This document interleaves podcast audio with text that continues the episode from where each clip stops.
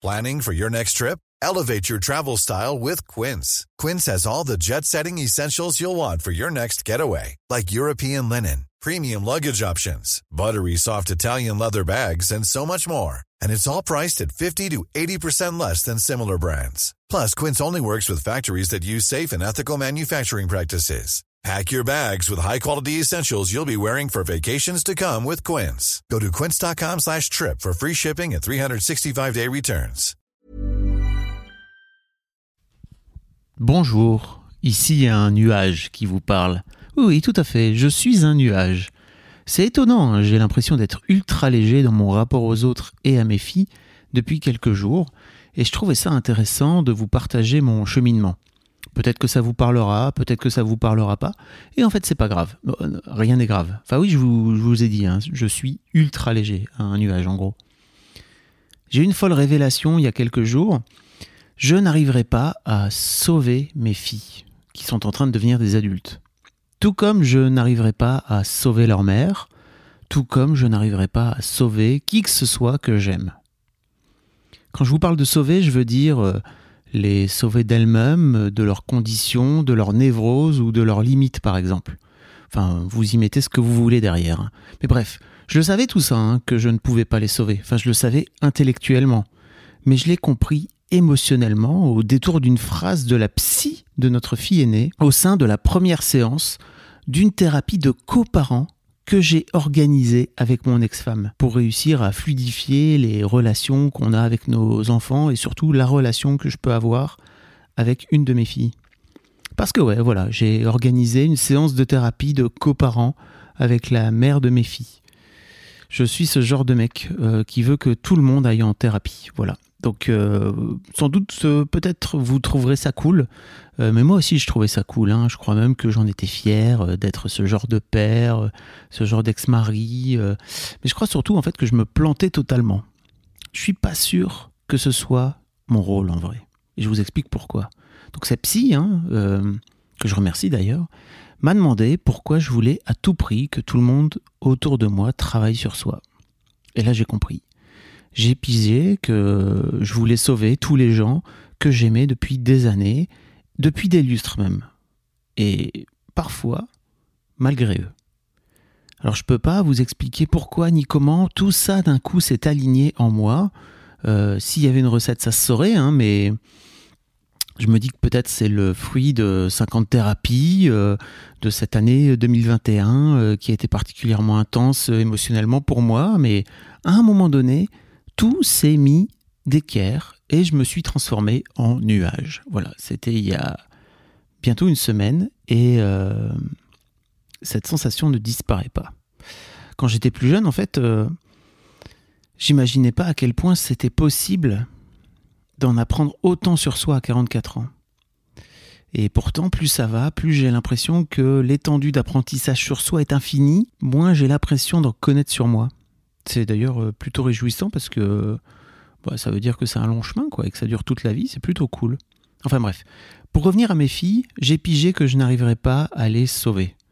En les obligeant, en les forçant à faire des trucs dont je sais qu'ils sont bons pour elles, en tout cas je me dis qu'ils sont bons pour elles. Mais quelle arrogance en fait, euh, parce que qu'est-ce que j'en sais après tout? Elles sont des humaines à part entière et qu'est-ce que j'ai à foutre là-dedans en fait? Vous avez peut-être entendu euh, d'ailleurs les mots d'André Stern dans cet épisode génial euh, d'Histoire de Daron qu'on a fait ensemble il y a quelques mois, où il dit Je t'aime parce que tu es comme tu es, en parlant à, son enfant. Alors, bah, comme vous, hein, moi ça m'a vraiment remué cette phrase, mais d'un coup d'un seul, Je t'aime parce que tu es comme tu es, avec la phrase de Sepsi, avec cette révélation, bah, elle a pris tout un, tout autre sens en fait, parce que je l'ai intégré, je crois. Voilà, mes filles sont des humaines à part entière, et au nom de ça, elles sont comme elles sont, et elles ne me doivent rien, et tout va bien, et tout est cool. Pour être le, meilleur père possible pour elles, j'ai décidé de faire un truc qu'on pourrait considérer dans notre société comme extrêmement égoïste. Voilà. J'ai décidé d'aller vers le plus d'amour possible de moi-même, d'être le plus possible en accord avec qui je suis au plus profond de moi, de remettre sans cesse en question les idées préconçues que je peux avoir, de m'interroger en permanence sur mes croyances profondes, sur celles qui peuvent me limiter. Et en fait, je crois que plus je vais réussir à m'aimer profondément, et quand je dis aimer euh, je, et amour, je mets A majuscule, parce que pour moi c'est un grand amour, plus je vais pouvoir incarner qui je suis vraiment. Et en fait, euh, le montrer en premier lieu à mes filles je crois qu'être le plus libre possible est sans doute le plus beau cadeau que je puisse leur faire, juste par l'exemple, juste en leur montrant, plutôt que de vouloir à tout prix les envoyer en thérapie ou que sais-je, de pouvoir leur montrer qu'en fait il est possible d'être un être humain le plus libre possible. Et en fait, surtout, je crois que et j'en suis même à peu près convaincu que tout cet amour de moi, euh, quand il aura bien infusé, n'est-ce pas, en moi, je vais pouvoir le rendre au monde de la façon la plus vraie possible, d'être le plus authentique possible, même si je trouve que ce mot est vachement dévoyé ces dernières années. Je vous écris tout ça et je vous lis même dans mon podcast qui est dédié à la paternité, à la parentalité. Je ne sais pas du tout si c'est clair euh, ou pas pour vous. Hein. Euh, je ne sais pas si je passe pour une sorte de Gandhi, mais en fait peu importe parce que je vous l'ai dit, je suis un fucking nuage. Je me sens tellement léger. Considérez que ce dernier épisode de l'année boucle justement une, année 2021 qui a été riche en événements pour moi et qu'il sera aussi une sorte de ligne éditoriale pour l'année 2022 à venir, pour ce podcast en particulier, mais pour tout mon travail en général. Je vais faire en sorte d'offrir à mes invités qui passeront à mon micro le plus d'amour possible pour que vous puissiez en profiter pleinement, vous aussi, chères auditrices et chers auditeurs. Parce que franchement, plus ça va et plus je suis convaincu que l'amour, avec un grand A, est vraiment l'une des clés essentielles pour que le monde tourne un peu plus rond, pour nous, mais aussi et surtout pour nos gamins. Je vous souhaite une belle fin d'année 2021. Je vous aime. Un grand merci à vous pour tous vos messages sur les réseaux sociaux, sur le Discord, sur l'intégralité de en réponse à mes mails parfois, à mes newsletters, mais aussi pour votre fidélité et votre soutien.